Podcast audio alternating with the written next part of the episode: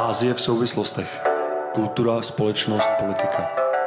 Podcast katedry azijských studií Metropolitní univerzity Praha. Dobrý den, mé jméno je Michála Buchničková a vítám vás u dnešního dílu Ázie v souvislostech, který jsme pro vás připravili s kolegyní Radkou Jančovou. Na úvod bych vám chtěla představit změny, které náš podcast čekají. Rozhodli jsme se na začátek každého dílu pravidelně přidat krátké reportáže o zajímavých zprávách z regionu, po nichž bude následovat hlavní téma. A co vás tedy v dnešním dílu čeká? Ve zprávách se podíváme do Afghánistánu, Indie a Japonska. Hlavní téma dnes nebude rozhovor, ale spíše se pokusíme o schrnutí událostí kolem koronaviru. Zaměříme se na to, jak se situace vyvíjela v některých státech jihovýchodní a východní Asie. Už delší dobu jsou média zaplavena zprávami o šířící se nákaze nového typu koronaviru. Proto jsme se rozhodli vybrat pro dnešní díl zprávy, které by tak mohly uniknout pozornosti. Jednou z nich je podepsání dohody o neútočení mezi USA a Talibanem z 29. února v Kataru. Díky této dohodě je možné, že se po téměř 20 letech situace v zemi uklidní. Bohužel toto příměří bylo již v prvním týdnu března narušeno útoky Talibanu na afgánské jednotky, na což americká armáda odpověděla leteckým útokem. Následně se situace relativně uklidnila a americké jednotky se začaly z oblasti pomalu stahovat. V průběhu 135 dnů by se měl počet jednotek zredukovat na 8500. Pokud bude dohoda i nadále dodržována a budou tomu odpovídat bezpečnostní podmínky, měly by zemi v období 14 měsíců postupně opustit i zbývající spojenečtí vojáci. Tato dohoda ovšem není příměřím mezi Talibanem a afgánskou vládou. Aby bylo vůbec možné, aby se jejich představitelé sešli u jednoho stolu, požaduje Taliban propuštění svých mužů, a to v počtu pěti tisíc. Afgánský protinávrh je propuštění 1500 vězňů s tím, že každý den by bylo propuštěno 100 a zbývajících 3500 by bylo propuštěno v průběhu delšího časového období. Taliban s tímto návrhem ale nesouhlasí. Možnosti vyjednávání komplikuje také fakt, že v současné době má Afghánistán dva prezidenty. Po velmi těsných zářijových volbách měli ve stejný den inauguraci do úřadu jak Ghani, tak Abdullah. Diplomaté se shodují, že aby bylo možné se vymanit z této patové situace a pokračovat v jakémkoliv jednání, je potřeba nejprve konsolidovat vládní moc. Další události, které byly zmiňovány v českých médiích jen okrajově, jsou dlouhotrvající protesty v Indii, které vyvrcholily koncem února nepokoj v hlavním městě. Jsou spojeny se zákonem o občanství, který vláda schválila na konci minulého roku a jejími plány pro letošek. Pro kontext celé situace je potřeba vysvětlit, čeho se tyto sporné zákony přesně týkají. Nejdříve došlo ke schválení Národního registru občanů, který od roku 2014 platí pro oblast Asámu ale vláda letos chce jeho působnost rozšířit na celou Indii. Jedná se o registr pouze občanů. Aby byl člověk považován za indického občana, musí to prokázat potřebnými dokumenty, například rodným listem. To ovšem může představovat jistou překážku pro negramotné obyvatelstvo z chudších oblastí. Když se občanství nepodaří prokázat, je člověk považován za nelegálního přistěhovalce. Zde do hry vstupuje nově schválený dodatek k zákonu o občanství který jej umožňuje získat nelegálním přistěhovalcům z okolních muslimských zemí, jako je Bangladeš nebo Pákistán, kteří jsou na území Indie od roku 2014 a jsou jiného než muslimského vyznání. Problémů je zde podle kritiků více. Na první pohled je jasné, že diskriminuje uprchlíky na základě náboženství. Druhá a pro mnohé zásadnější věc je, že při plošném zavedení dříve zmíněného registru Mohou o občanství přijít také indové muslimského vyznání a není jistota, že jim bude nějakým způsobem umožněno jej získat zpět. Obecně lze protestující rozdělit do dvou táborů.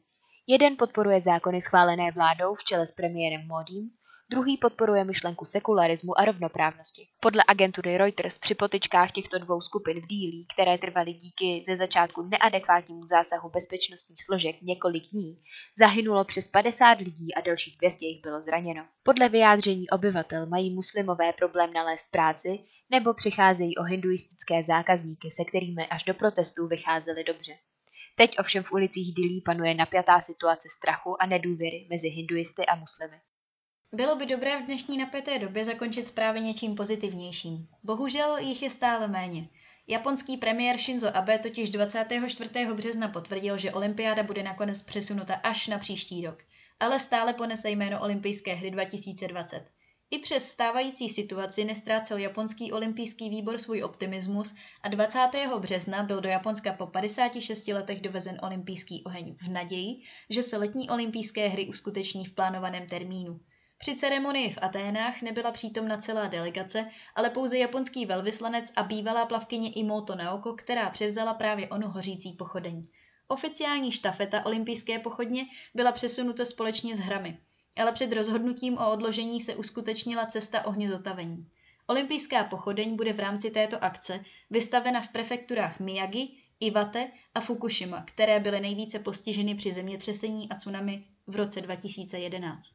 O nových termínech olympiády i štafety pochodně se bude ještě rozhodovat, ale jedno je jasné, koncept štafety zůstává stejný a stále se ponese v duchu mota Naděje osvětluje naši cestu. I my můžeme doufat, že tyto těžké časy brzy přejdou a my se sejdeme příští rok při největších oslavách sportu. O koronaviru v dnešní době denně slyšíme ze všech stran, proto ho zřejmě není nutné příliš představovat.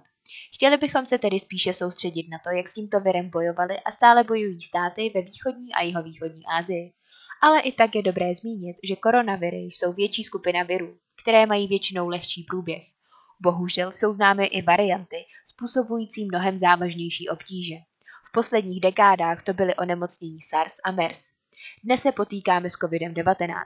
Byl často srovnáván s chřipkou, ale je patrné, že má mnohem těžší průběh. Také má větší míru infekčnosti, což je počet lidí, které infikovaný člověk může nakazit. I procento nemocných, které je potřeba hospitalizovat, je větší než u chřipky. Nejdříve se podíváme tam, kde celá tato světová pandemie začala. Čína. Ze začátku se v oblasti Wuhanu objevovaly případy pneumonie, zápalu plic, které neměly zjevnou příčinu. První nemocné spojovalo místní tržiště s mořskými plody. Předpokládalo se tedy, že se bude jednat o infekci přenášenou ze zvířete na člověka. V průběhu prosince se ale začaly objevovat případy, které neměly s tržištěm spojitost. Tou dobou začaly lékaři uvažovat o možnosti přenosu z člověka na člověka. Ale místní zdravotnická komise toto oficiálně nepotvrdila Až po třech týdnech od prvních případů informovala Čína na konci prosince Světovou zdravotnickou organizaci. V prvním týdnu ledna bylo evidováno 44 případů, ale oficiální vyjádření stále odmítala možnost mezilidského přenosu. V průběhu ledna se objevily nakažení i mimo Čínu, například v Tajsku. U některých z nich byla vyloučena návštěva jakýchkoliv trhů v provincii Chupej.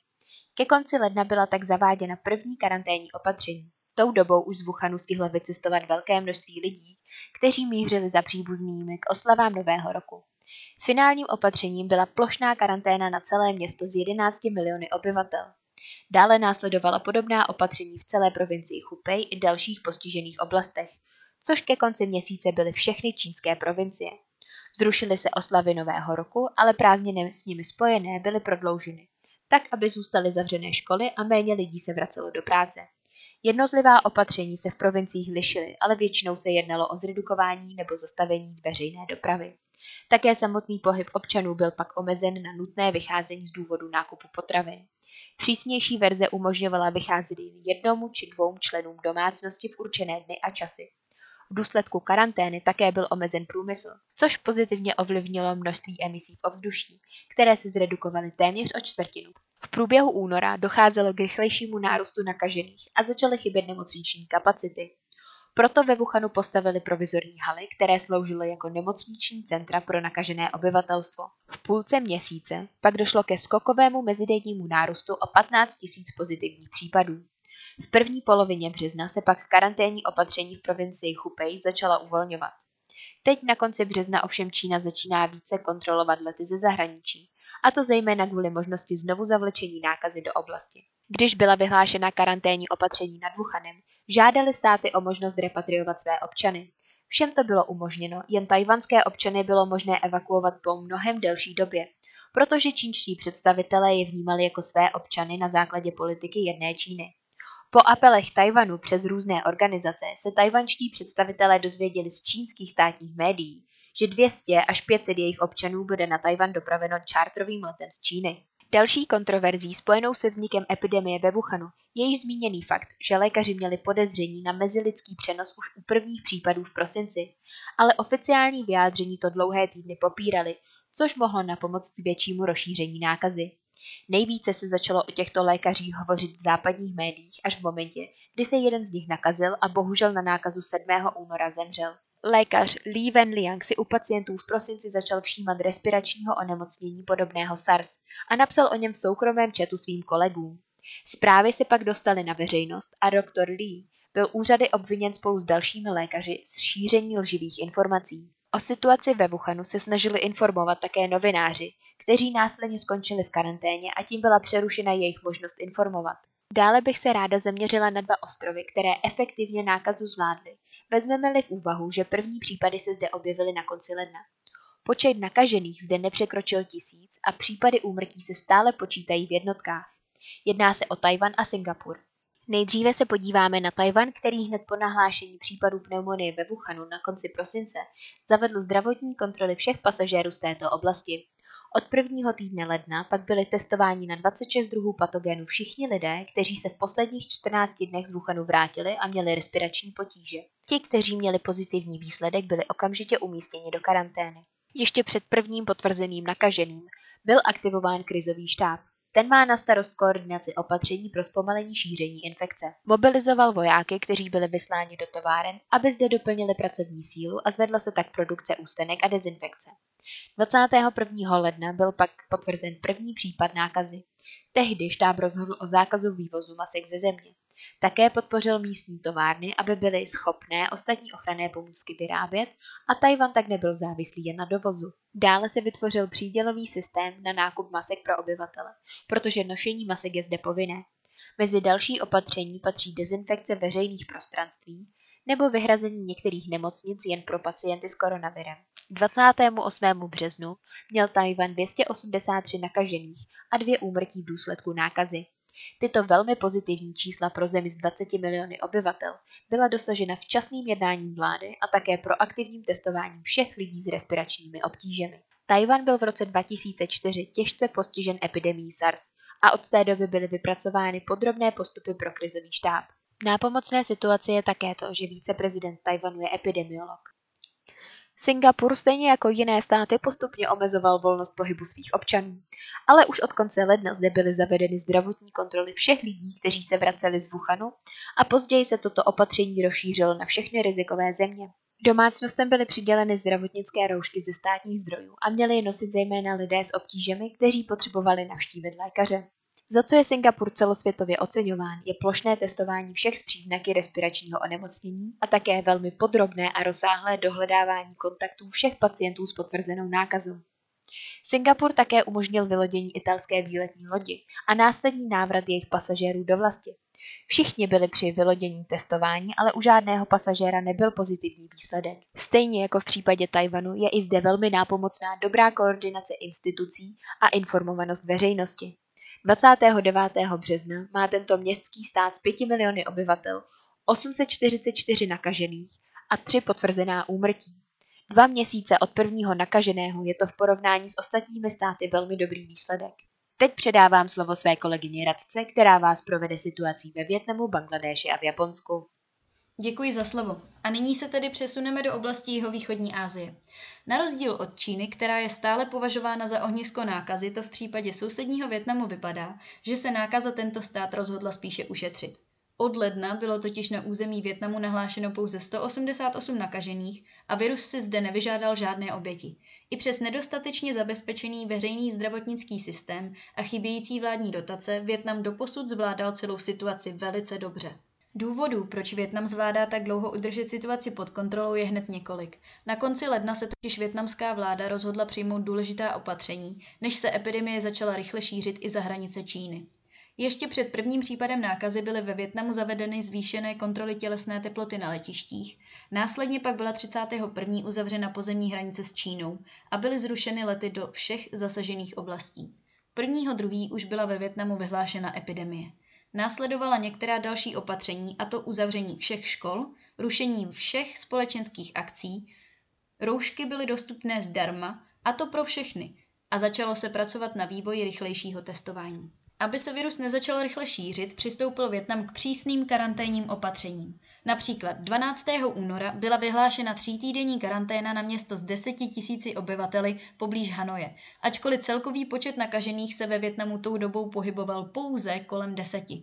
S tímto začal Větnam mnohem dříve než Čína, která tato karanténní opatření zavedla až jako poslední řešení, kdy narostla epidemie do velkých rozměrů a byla uzavírána celá města, aby se virus dále nešířil. Po celé zemi byly také umístěny tabule s informacemi o základní hygieně a dezinfekci rukou. Na šíření informací o prevenci koronaviru se také podílelo hudební video sponzorované větnamským ministerstvem zdravotnictví, v němž prostřednictvím popové hudby, tance a chytlavého textu informovali veřejnost o důležitosti základní hygieny, techniky mytí rukou a nošení roušek. Video se krátce po svém zveřejnění rychle rozšířilo mezi veřejnost i po celém světě. Porovnání například s Německem, kde kontrolují pouze nakažené a ty, kteří s nimi byli v přímém kontaktu, Větnam provedl kompletní plošné vyhledávání těch, kteří byli nákaze vystaveni. Za tato rychlá a efektivní opatření i za šíření prevence ocenila Větnam i Světová zdravotnická organizace VHO. Rychlá reakce Větnamu na epidemickou situaci pramení pravděpodobně do jisté míry již z minulé zkušenosti s epidemí SARS. První vlnu epidemie z Číny sice Větnam rychle odrazil, ale nyní čelí druhé vlně nákazy. Na začátku března se chystal Větnam prohlásit, že je takzvaně corona free, jelikož se všichni doposud nakažení vyléčili, ale 5.3. se objevil další případ nákazy, tentokrát u mladé ženy, která si jej přivezla z Evropy. Ke 29. březnu je ve Větnamu zatím 188 potvrzených případů, z toho 25 pacientů je vyléčených a v počtu obětí tak zůstává Větnam i nadále na nule. Zatímco ve Větnamu a Číně se veřejnost zařídila přesně podle všech nařízených opatření, v některých zemích tomu tak nebylo. V Bangladéši se na otevřeném prostranství poblíž města Rajput i přes doporučení vlády, aby se lidé nescházeli po více než deseti, konala veřejná modlitba, jenž čítala něco kolem deseti tisíc účastníků.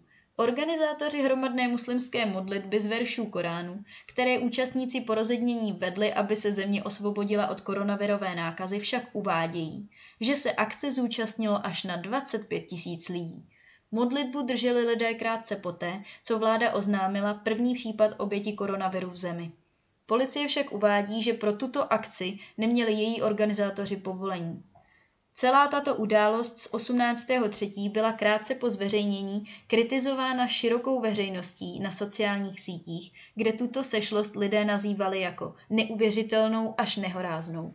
Poslední země, které se v dnešním podcastu budeme věnovat, je Japonsko, kam se nákaza během ledna rozšířila právě z pevninské Číny. V současné době, kdy světem vládnou obavy z nového koronaviru, si Japonci dokáží i přes všechny negativní zprávy užít s přáteli a rodinou svátek rozkvetlých sakur hanami, jenž připadá na přelom března a dubna. Ovšem tato schromáždění podnikají mimo jiné i obyvatele hlavní metropole i po prohlášení tokijské guvernérky Yuriko Koike, která všechny vyzvala, aby ven vycházeli jen v nejnutnějších případech až do 12. dubna. Doposud se totiž Japonsko podobné koronavirové krizi, která postihla některé státy Evropy a USA, vyhýbalo. Ke dni 29. března má Japonsko zatím 1866 případů nákazy a z toho 54 obětí, což je v porovnání se sousední Čínou a Jižní Koreou relativně málo. Poté, co úřady zaregistrovaly větší nárůst nakažených v hlavním městě, ale i mimo něj, prohlásil premiér Shinzo Abe, že se Japonsko pravděpodobně nevyhne nouzovému stavu. Ačkoliv se ještě nedávno do poslední chvíle snažil působit dojmem, že Japonsko je bezpečná země a proto není nutné přistupovat k dlouho diskutovanému odkladu olympijských her. Nakonec však k tomuto rozhodnutí dospěl Mezinárodní olympijský výbor a hry přesunuty budou. Z rušného Tokia se tak během víkendu 27 až 29 březen stalo v podstatě vylidněné město. Z obav z karantény se obyvatelé města v posledních několika dnech rozhodli nakupovat ve velkém a spousta lidí nyní musí řešit nedostatek zásob. Obavy z vypuknutí rozsáhlé epidemie v Tokiu, v němž v současné době žije bezmála 10 milionů lidí, mají i úřady. Ostatní prefektury vyzvaly své obyvatele, aby proto nejezdili do hlavního města. Ještě kolem 18. března uvažovalo Tokio o rozvolňování zavedených protikoronavirních opatření, ale s rostoucím počtem nakažených se nyní spíše schyluje k opačnému scénáři.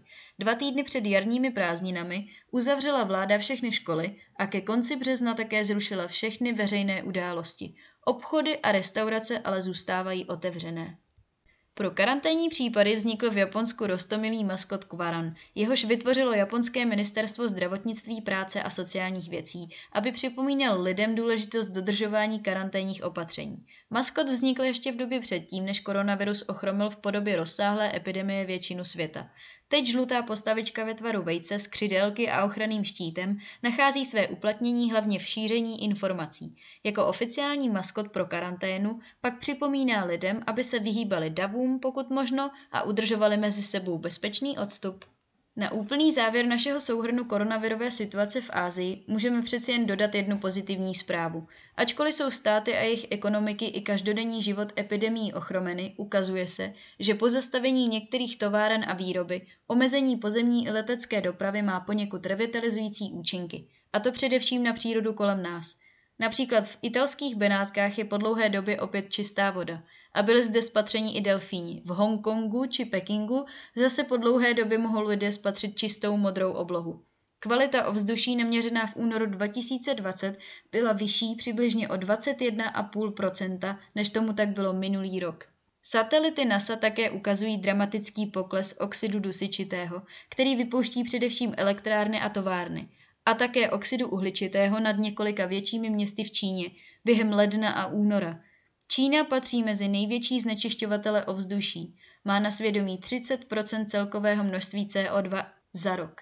Zatímco velké továrny a elektrárny v Číně prozatím stojí, experti varují, že až se dá Čína opět do pohybu s cílem nastartovat svou ekonomiku a vykompenzovat tak prodlevu, k níž musela vlivem koronaviru přistoupit, chemikálie a toxiny by se mohly vyšplhat na možná ještě vyšší hodnoty než před vypuknutím epidemie. Než se tak ale stane, miliony lidí se prozatím mohou po dlouhé době nadechnout výrazně čistšího vzduchu, než kdy předtím za posledních nejméně 10 let. A pro dnešní díl se s vámi tímto obě loučíme. Děkujeme, že jste nás poslouchali až do konce a u dalšího dílu podcastu Azie v souvislostech naslyšenou.